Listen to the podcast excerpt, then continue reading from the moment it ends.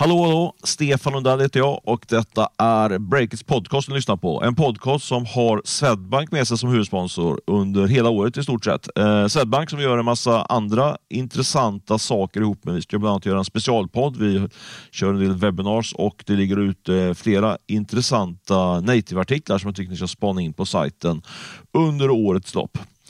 Håll utkik efter detta. Men eh, nu ska jag hälsa, kan man säga, en ny person, eh, halvgammal, eh, vad säger man, nygammal person välkommen till podden. Martin Hävner. Tackar, tackar. Den ständiga reserven. Jag är som en liten hundvalp som står och viftar med svansen och är glad varenda gång jag får vara med och leka. Ja, men absolut. Åsa Johansson har lite annat för sig idag så Martin får hoppa in som standby. Och eh, det gör du oftast med, alltid med den äran, ska jag säga. Du är smart. Inleder med smicker. Det är helt rätt strategi. Ja men verkligen, verkligen. Och du har ju varit med så många gånger så du vet att vi har det upplägget med, vi har veckans möte, vi har veckans snackisar och veckans köp och sälj. Eh, och vi börjar som alltid med veckans möte. Vill du att jag ska börja eller ska ja, du köra? börjar du. Som är rutinerad i gamet. Ja men absolut, jag gör det. Jag hade ju tänkt ha eh, den gamla fastighetsmedlaren Erik Selin här som eh, veckans möte. Jag snackade med honom om uh, han skulle fortsätta backa i boxen eller inte och det sa han att han skulle och jag tänkte ha en lite så här sedelärande historia med att uh, man ska alltid kolla en bra story. Man brukar säga att man ska aldrig kolla en bra story men jag, hade,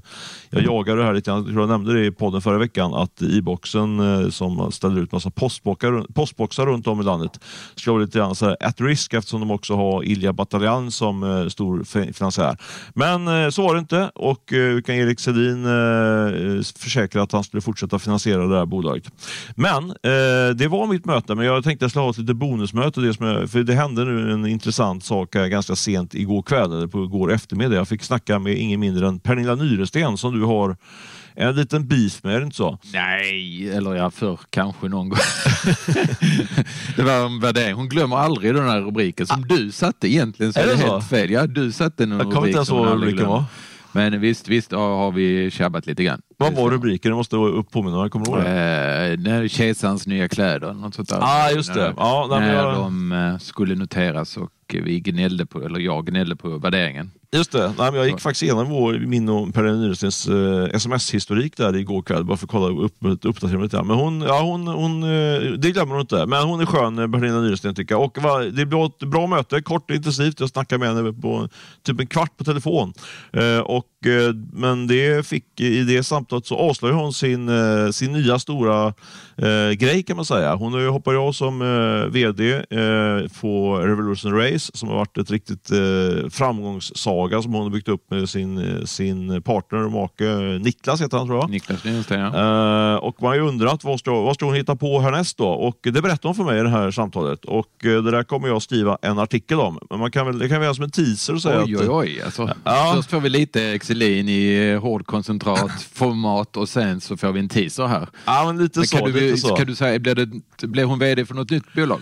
Nej, det blir hon inte. Utan hon kommer satsa på investeringar och uh, rätt spännande spännande där faktiskt med hur hon går också in på hur hon delar upp de här, det här investeringsracet med, tillsammans med sin partner. De har två olika inriktningar. Eh, jag tror vi kommer få läsa och höra mer eh, kring, eh, kring det där investeringsbolaget framöver. Men eh, jag nöjer mig med det. Det var min, mina två ja, möten. Det var spännande och särskilt då intressant eh, hur hennes engagemang eh, i Revolution Race kommer att se ut i framtiden. Spännande. Exakt. Ja, det, för det undrar man lite grann som potentiell aktieägare i Revolution Race. Hur, hur, för jag tror aktien gick med 30 procent när hon aviserade sin, sin avgång. Så hon är ju väldigt förknippad med det bolaget. Det är hon verkligen. Och fortfarande är det så tror jag. Ska jag köra mitt veckans möte då? Ja, gör det. Spännande. Det, har du, vem har du träffat? Eh, jag träffar Kristin Berg som är VD på ett litet bolag som heter Mestro. Känner du till det? Nej, faktiskt inte. Börsnoterat, eh, onoterat? Det, nej, det är noterat faktiskt ja. på First North eh, och det är inom proptech som är alltså, eh, tech-relaterat till fastigheter som är då ganska hett.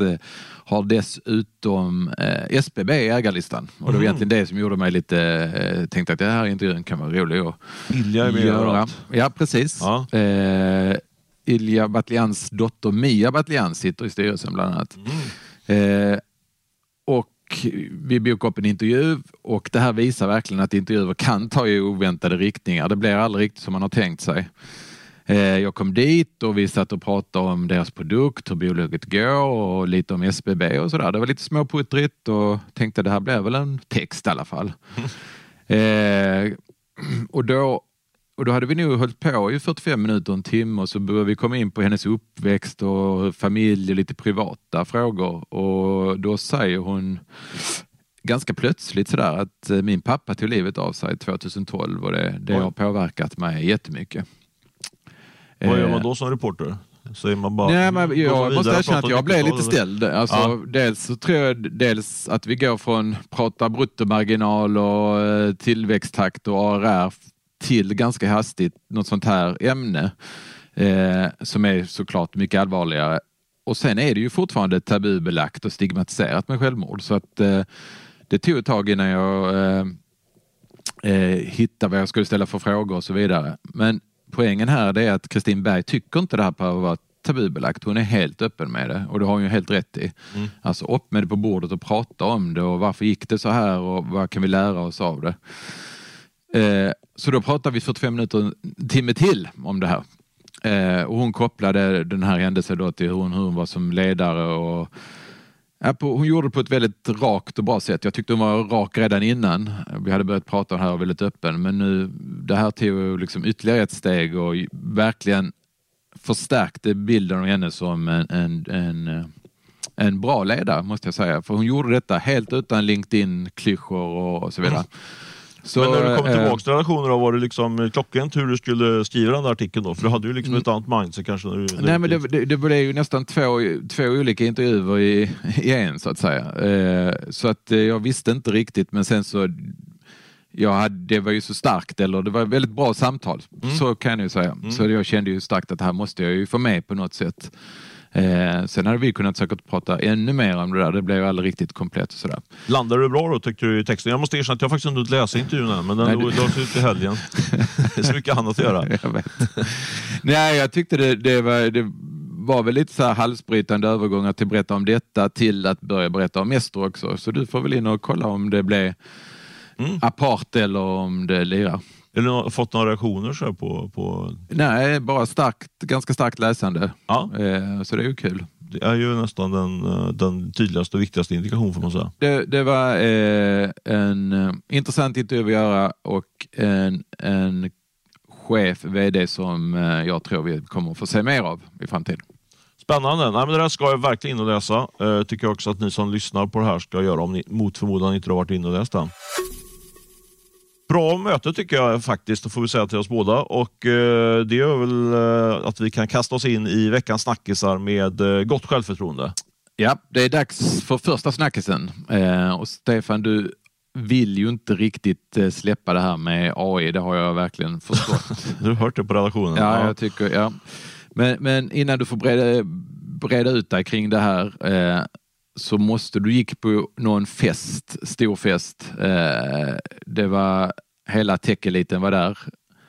Eh, vad var det? 250 entreprenörer, investerare, statsministern var där. Jajamän, så var det. Kan så du det. ge oss, vi som inte var där, vi som inte knödde oss in, Nej, vad, precis. vad missar vi? Ja, men jag tjatade mig in där med hjälp av, Fredrik Hjelm faktiskt som, eh, som till sist föll till föga. Han, det var han och han är grundare av Voi och så är det Johannes Schildt som är grundare av Kry. Det var ju de som står som, eh, det var de som gjorde festen helt enkelt. Eh, De var, de var noga med att poängtera att det var inte Voi och Kry som, som hostade festen. Kanske lite grann för att det är två bolag som har det lite svettigt just nu så det kanske ser bättre ut om, om de här gör det som pratpersoner.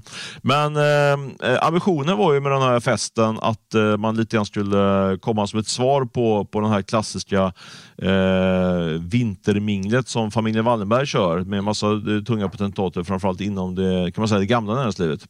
Och, eh, ja, men de lyckades ganska bra. Det var lite verkligen så som du var inne på lite grann, att alla var där, förutom då statsministern. Han kanske man inte kan räkna med att han står med på alla tech-event, men, men annars var det ju mm, liksom, ja, det var Sebastian Samukovsky på Klarna och sen var, tror jag att det var grundare från typ 10 av Sveriges eh, hetaste techbolag som var där och en massa investerare eh, och rådgivare och så vidare. och Så vidare. Så det var, det var fullsatt och eh, trevligt och mingligt och bra. Det bjöds på korv och champagne och sen var det efterfest faktiskt på Astoria som är en av Stockholms eh, krogvärlds eh, tyngsta, får man ändå säga nu, eh, restauranger. Eh, Så det var, ja, det var fullt, fullt ös. De hade hemlig, hemlig gäst där också. Cornelia Jacobs heter hon va? Hon Mello-vinnaren. Yes. Roligt. Jag stod och, stod, eh, vi gubbar stod där och, och skickade bilder till våra barn. Och, Eh, Micke Paolo visar för mig att han frågade, skickade en bild på Cornelia och, eh, och eh, Micke Paolo är investerare och entreprenör bland annat i, i eh, Mr Green och lite annat eh, smått och gott. Men han frågade då, vem är det här? Liksom, var frågan till sitt, sitt barn. Liksom. Så, det var, så lite kanske, vi kanske, kanske inte var klockrent i målgruppen på något sätt, jag vet inte. Men du, där sprang du runt och eh, fiskade efter skop alltså? Eh, Ja men så var det. Så var det. Det, var, det var fullt ös faktiskt. Och en notering gjorde faktiskt, apropå det här med när hon Cornelia spelade, men också när, när flera av de andra pratade. Och det var ganska tunga personer som stod på scen. Det var att eh, typ halva publiken lyssnade inte, utan de stod och minglade istället. Stod och pratade. Det var sådär brus hela tiden. Sådär. Jag hade varit själv arrangör av det här hade jag blivit helt eh, hispig. Liksom, för det var det värsta Men är jag inte det liksom. poängen att folk ska mingla med varandra och nätverka? Och... Ja, men så är det väl. Men, eh, men poängen är väl att man kanske gör både och. Då. Först fokar man på, på samtalen på scenen och sen efteråt kanske man minglar. Men lokalen inbjöd till man säger, mer till mingel än, än att sitta och lyssna på, på såna eftertänksamma samtal då, som, var, som kanske var poängen då, i alla fall i början på kvällen. Men okej, vad va, vad tar du med dig därifrån? Ja, men, eh, det som jag tycker var mest intressant det var faktiskt eh, Sebastian coach. Det är, jag har ju liksom en, någon form av uh, fling på honom. Eller något sånt. Jag gillar Man honom. crush. Ja, lite så. Eh, jag försöker ju absolut eh, vara en, eh, en hyggligt tung, eh, tuff uh, granskare av Klarna och sådär. Men jag tycker ändå att han har en karisma och en, eh, kommer ofta med spännande saker liksom, och, och snackar mycket. Eh, eh, men säger bra saker helt enkelt. Så det, jag tror det är egentligen det snacket jag tar med mig mest. Det var faktiskt så att jag, jag fångade, det, var, det måste jag faktiskt säga, jag blev stolt att han kom fram till mig faktiskt och började prata.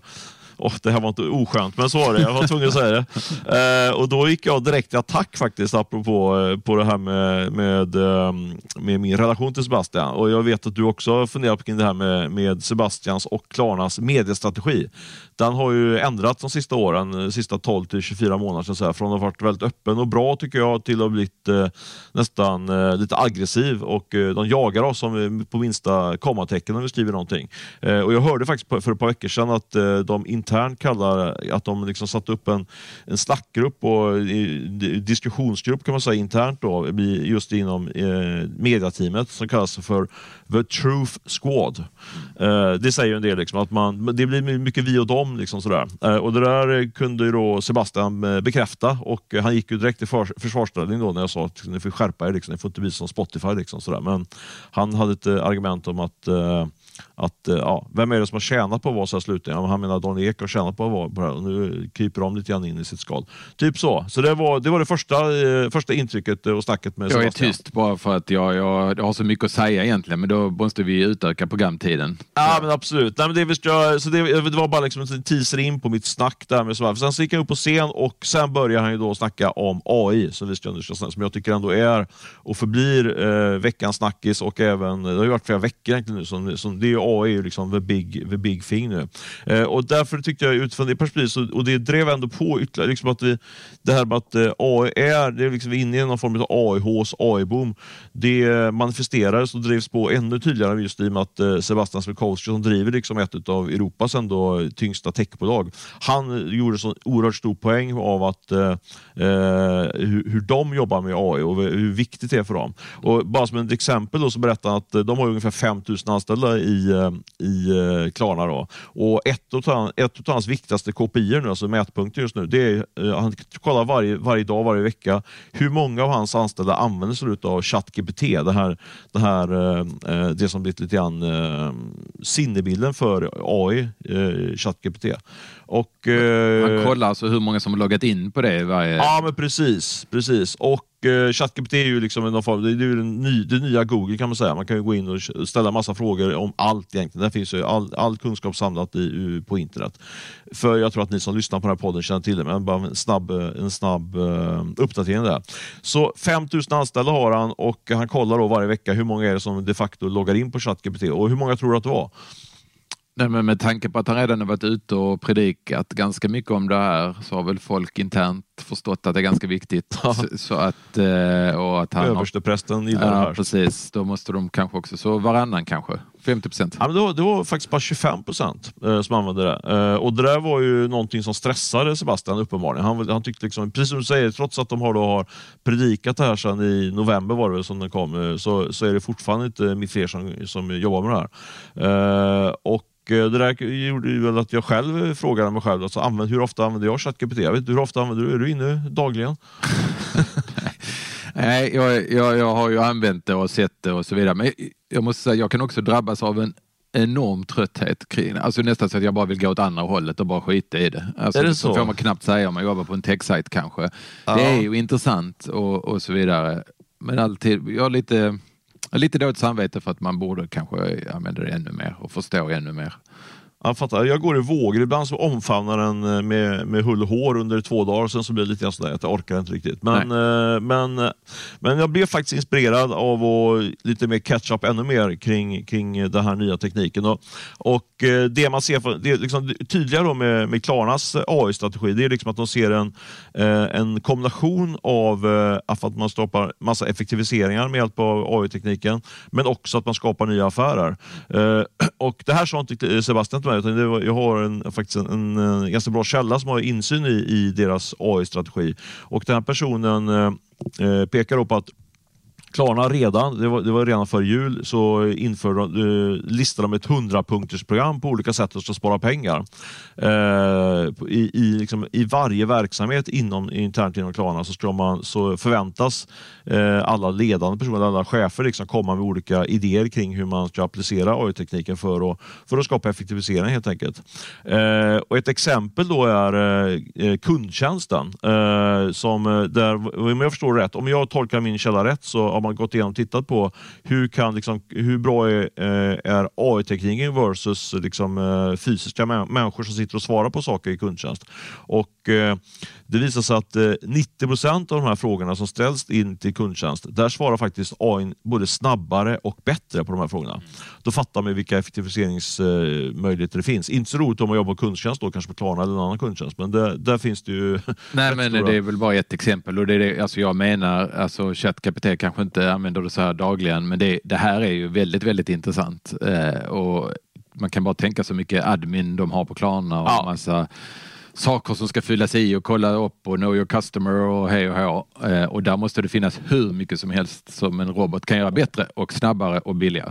Verkligen. Nej, men så det, där, det där är ganska lågt hängande frukt tror jag. Sen en annan del som, som, som min källa pekar ut som en tydlig grej, det är ju, ja, Klarna är ju en bank och det, det, är en av de viktigaste sakerna de ska göra, det är att göra snabba kreditbedömningar och, eh, och uh, relevanta kreditbedömningar. Mm. Alltså kan kunden, ska kunden ha lån och kan den betala tillbaka lånet på, på sikt? Uh, och det där med hjälp av AI-tekniken så kan man göra mycket, mycket mer pricksäkra kreditbedömningar. Uh, vilket innebär då, apropå det vi snackade om, var, att det är både effektiviseringar men också då att man eh, helt enkelt kan vidga marknaden. Man kan bevilja lån till fler personer eftersom man, man får en bättre kreditbedömning. Så det där är, det där är eh, några av de delarna som, som Klarna då ser potential i eh, den nya AI-tekniken. Men du, vad, vad, tror du vi är i den här AI-haussen? För det, vi, vi är ju inne i den, det kan vi ju säga. Men är vi i början på toppen eller var... Eh? Ja, men det är väl, det är väl 10 000 frågan eller 10 miljonersfrågan frågan väl nu är uppe med, med tanke på den inflationen vi har. Men, men lite känns det väl, eh, både du och jag var ju med i den här dotcom-hypen i början på 2000-talet, slutet på 1990-talet. Och eh, jag känner väl lite grann att det finns ganska tydliga signaler liksom, på att vi är inne i någon form av hype som Eh, och bubbla som, som faktiskt kan eh, pysa ut ganska rejält. Eh, och jag, inför den här podden så, så listar jag liksom tre olika såna här varningssignaler på att vi, på att vi är kanske upp, inne i en hype och någonting som är på väg att, att spricka. Då. Eh, för det första, så om man tittar på börsen har ju varit jättestarkt. Eh, och sista, sista, sen egentligen ChatGPT eh, lanserades.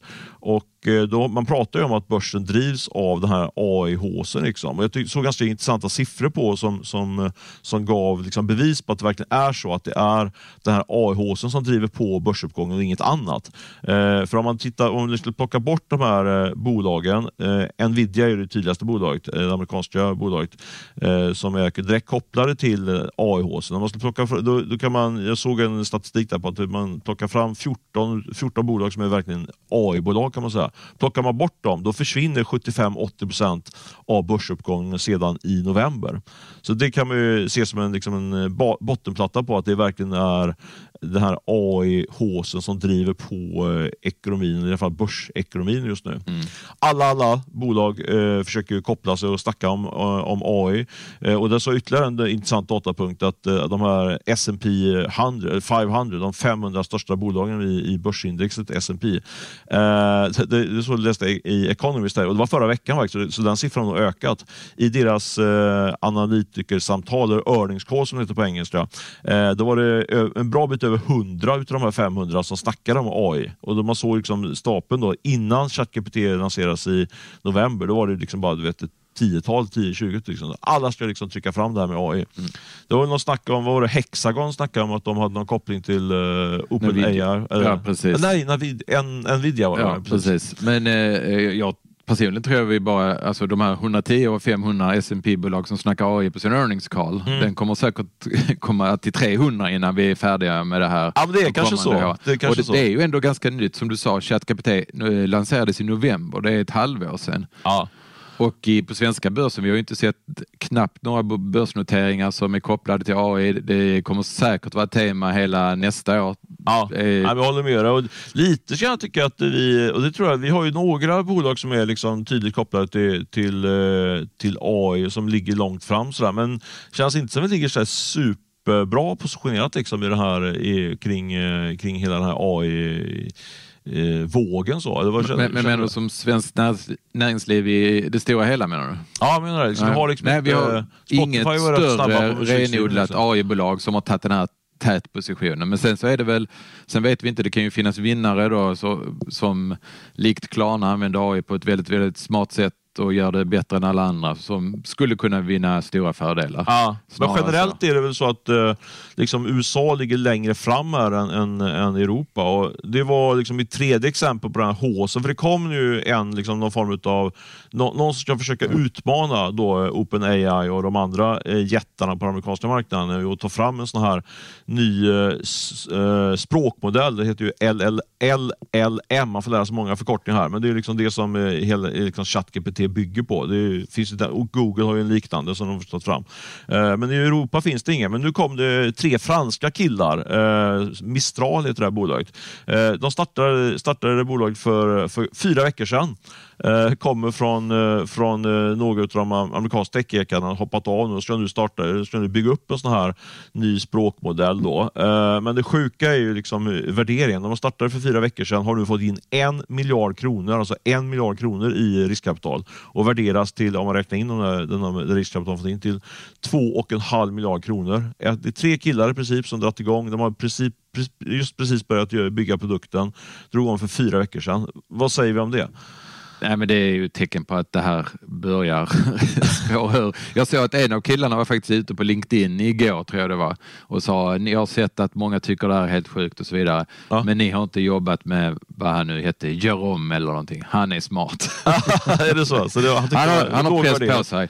Ja, det är bra. Det är bra. Men vad säger du då? Det, apropå, det är ju helt omöjligt att, att sia, i, sia om när, när den här eh, håsen lägger Nej, men Det är ju liksom. det som är så, eh, att det är så svårt att veta vad, vem som är vinnare. Är det bolag som OpenAI eller är det de som eh, gör hårdvaran eller är det de som applicerar det här eller allihopa? Och just att vi inte riktigt vet, mm. det skapar ju en otroligt gro, bra grogrund till eh, att en bubbla ska pumpas upp och jag tror den kan pumpas upp mycket, mycket eh, större än vad vi är, än vad vi är i dagsläget. Och sen är det ju liksom verkligen den här känslan utav FOMO, alltså fear of missing out. Liksom, de, de bolagen som har en position inom det här segmentet. Jag såg, såg en siffra här igår kväll på Microsoft eh, som har varit ute och flaggat för att jag tror de skulle ha jag tror att 10 miljarder dollar eh, att de hade såg intäkter eller, eller om det var en miljard dollar. Jag vet inte vilket. Men det, det var en jättestor summa. Eh, det låter ju skitbra. Och det, och det, men då hade man räknat lite grann på, och så har ju kursen gått upp jättemycket på Microsoft. Men alltså man räknat lite grann på vad man, vad man sätter för multipel på de här intäktskronorna. Och jag tror att den låg på typ 40 eller 50 gånger försäljningen, vilket är ju astronomiskt högt. Liksom. Man brukar ju prata normalt sett om P tal att man sätter en multipel på, på vinsten. Alltså. Men här sätter man en multipel på, på bara på, på omsättningen som är otroligt hög. Eh, så det är otroligt mycket intaxerat även i de här bolagen som, som, är, som ligger helt rätt. Så, liksom. Ja, verkligen. Eh, och det har vi sett för som sagt. Eh, men det ska bli jätteintressant att följa de kommande åren, det måste man ju säga. Mm, verkligen, jag hoppas verkligen att det kan dyka upp några riktigt spännande svenska case här som vi kan få, kan få lyfta och håsa. Det är alltid kul, man är ju ändå, man är ändå lite blågul i de här eh, racen. Absolut. alltså, jag vet inte om jag är så blågul eller nationalistisk eh, av den anledningen, men det är klart att det är intressant om vi får ett case närma oss på lokal. Det blir ju absolut mycket roligare att rapportera. Du, eh, nu ska vi in på eh, din snackis som du har suttit här och knålat fram. Och du, du har, nämnde för mig att du ville prata om Viaplay. Det kändes lite grann som förra veckans snackis, men det händer saker där som gör att det... Ja, men jag tycker den här eh, härvan förtjänar ännu mer uppmärksamhet, eller i alla fall uppmärksamhet den här veckan också. Eller härva vet jag inte om det är riktigt ordet. Det är det nog ja. faktiskt. Eh, nej, men igår onsdag då kom beskedet att eh, eh Viaplay tar tillbaka Peter Nörrelund och han är, var tidigare chef för alla sporträttigheter och det ska han bli nu också och allt däromkring. Eh, han fick alltså kicken egentligen 23 maj och det var alltså bara någon vecka innan den bomben med stort B briserade. Kommer du ihåg vinstvarningen? Eh, målen drogs tillbaka. Aktien formligen slaktades. Den var ju ner 70 procent eh, på två dagar. Det är ju väldigt, väldigt ovanligt när det handlar om så här stora bolag. Och beskedet kom sent en söndagkväll om jag inte minns fel. Eh, natten till eh, måndagen där, Just klockan det. två på natten. Ja, klockan två på natten, ja, det, det brukar, då brukar det vara dramatik. Men ja, är, är, vi, är vi, han fick kicken eller? Det, det, det, ja, men han fick kicken ja. den här sportchefen några veckor, någon vecka innan eh, den här och då sen eh, lämnade Viaplays VD Anders Jensen i mm. samband med vinstvarningen och eh, att målen drogs tillbaka. Då. Och nu har Viaplay satt in Jörgen Madsen Lindemann, en dansk som varit chef för det här bolaget tidigare han hette Nent och så vidare. Mm. Men när Nent delades upp i en tv-del och en gamingdel, gamingdelen fick då behålla det här gamla klassiska namnet MTG, så gick Jörgen Madsen Lindemann och var chef för gamingdelen som inte blev kanske vad han trodde eh, senare. Och nu blir han då återinsatt som VD. Men gaming, det var den som såldes till de här Saudiarabien va? Nej, eh, en, en, en, del av eh, MTG. Just det. det. Och eh, e-sporten tror jag det var. Men nu är han tillbaka igen och ska liksom uh, reda upp den här härvan. Då. ja, man... precis. Och då tar han ju tillbaka sina gamla kompisar, bland annat Peter Nörelund. Och det var ganska, faktiskt ganska grabbigt uttryckt i det här pressmeddelandet. Jag är väldigt glad att Peter kommer tillbaka. Jag har jobbat nära honom nästan hela min karriär, sa han då i det här. Och Cecilia Gave som mm. befordrades eh, när Peter Nörelund fick sparken, alltså bara för några veckor sedan, hon får nu lämna. Ja, det var bara efter, hur många dagar var det? det var... Ja, det är ju tre veckor tre fick hon vara sportchef. Eh, någonting. Hon ja. hade varit inom organisationen väldigt länge men hon har tagit steget upp och sen så kom han tillbaka och då fick hon flytta, snällt flytta på sig. Då. Eh, exakt hur det här gick till när vi skrev om detta igår så hörde eh, Viaplays kommunikationschef av sig att hon hade lämnat frivilligt men det, ja du vet hur det är. Eh, hon hade blivit erbjuden en annan position som hon hade tackat nej till eh, av lätt förståeliga skäl.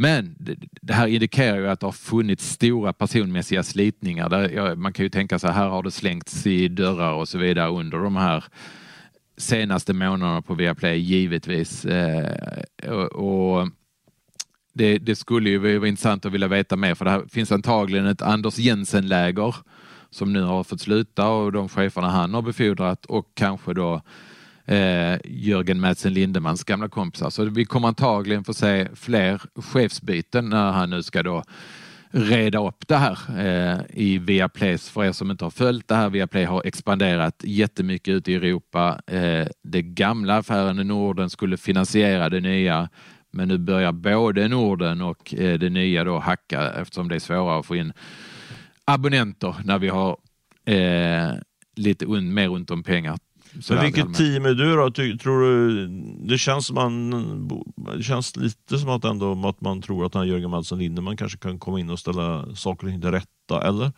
Det, alltså han, han går ju säkert tillbaka till rötterna på något sätt. Och, och, eh, eh och det finns ju något lockande i det i det här läget då kanske.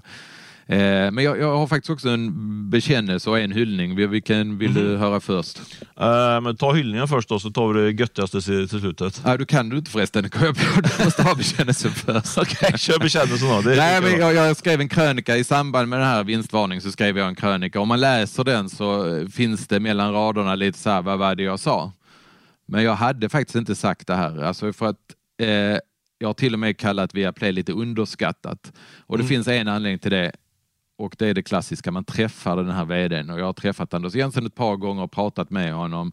Väldigt övertygande, en lugn skåning för övrigt. Jag vet inte om det kan ha någon roll. Det men, tror jag kan ha lite inverkan på det. Ja. Jag ska inte säga kamrerliknande, men han ger ett intryck av att han kan det här och det kan ju via Play också. Alltså, de är ju, trodde man, i alla fall jag, och jag tror många analytiker där ute, aktieanalytiker, trodde nu samma sak. Att de är experter på att köpa. Okej, okay, vi köper de här sporträttigheterna. Det kommer ge så här många abonnenter mm. till det här priset och då räknar vi hem det.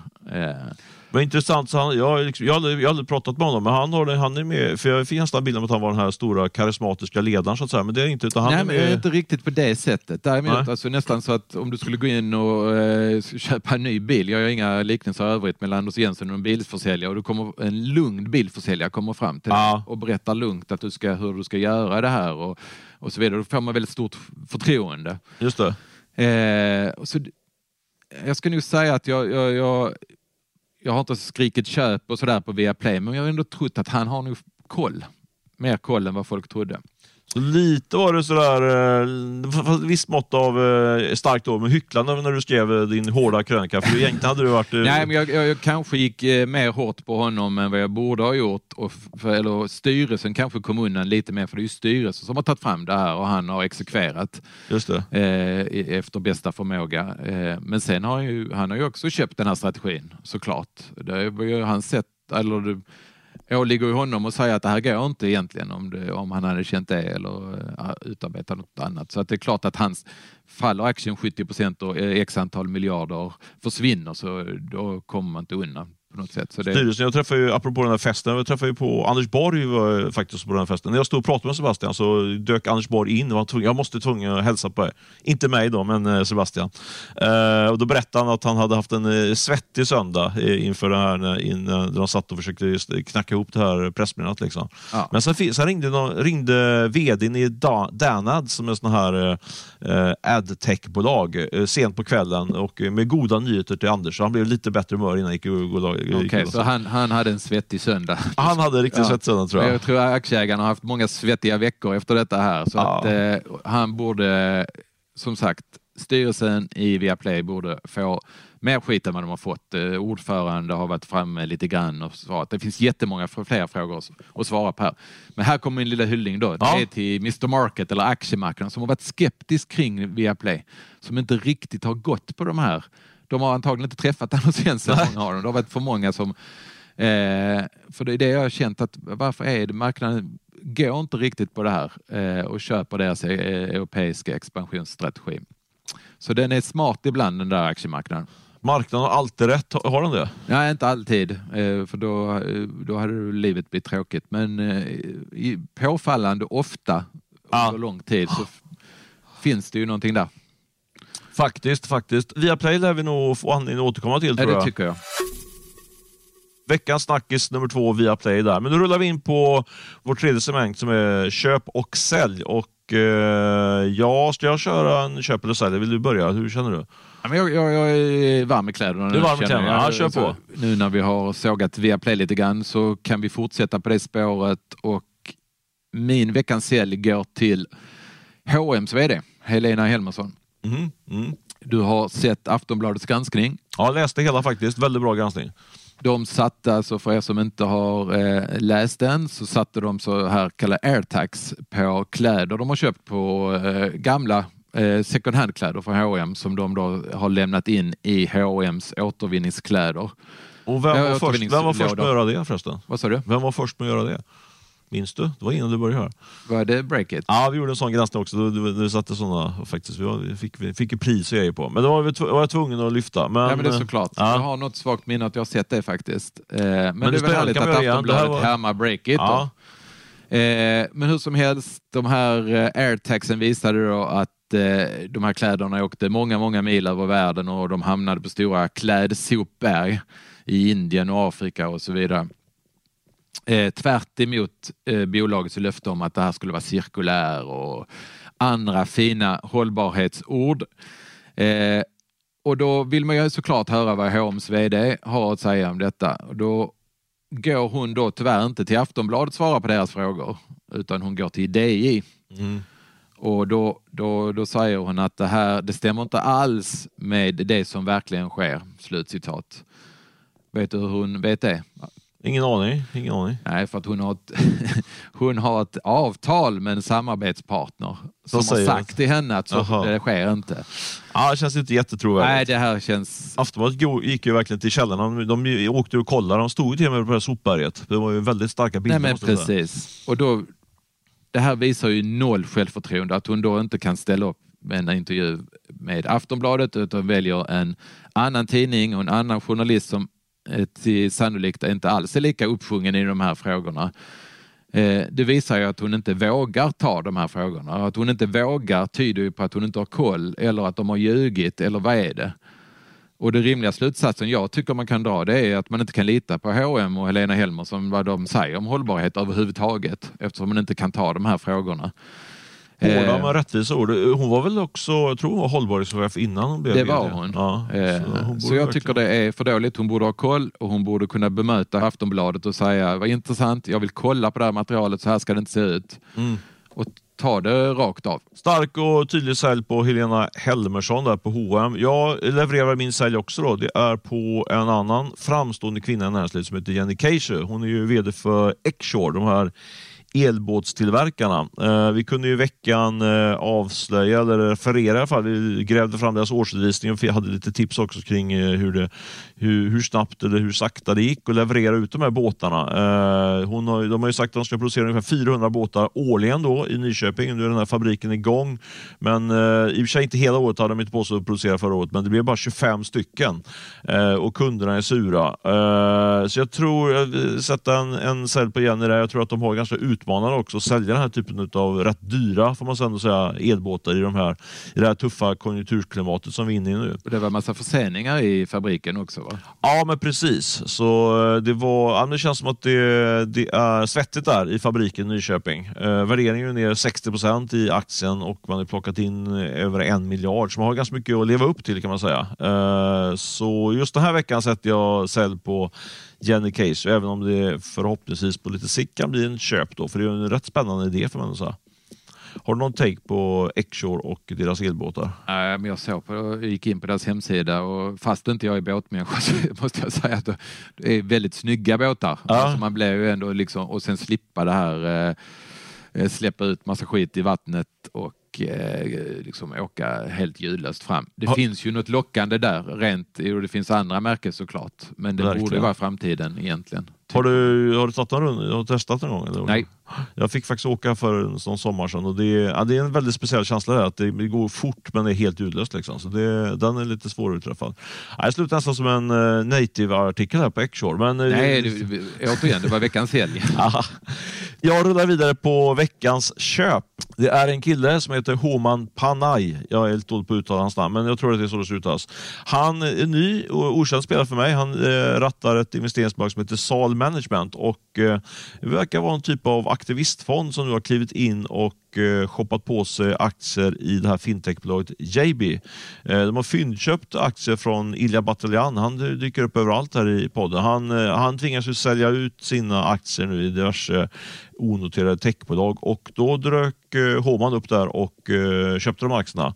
Eh, vi gjorde en spännande intervju med honom där han var ganska tydlig med att de har en agenda att gå in och jobba ganska aktivt i, i de bolag de går in. Då. De går in i styrelsen och ska sitta med i finansieringskommittén och så vidare.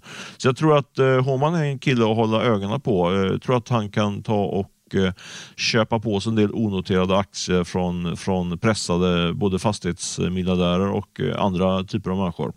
Eh, så veckans köp sätter jag på Homan Panay. Roligt med nya profiler. Ja, visst är, det, visst är det. Har du någon köpsignal? Eh, ja, men det får gå till Matilda Järf och hennes klädbolag Järf Avenue som växer väldigt, väldigt kraftigt. Vi skrev en artikel om detta i veckan. Eh, omsättningen går från 82 miljoner eh, 2021 till 369.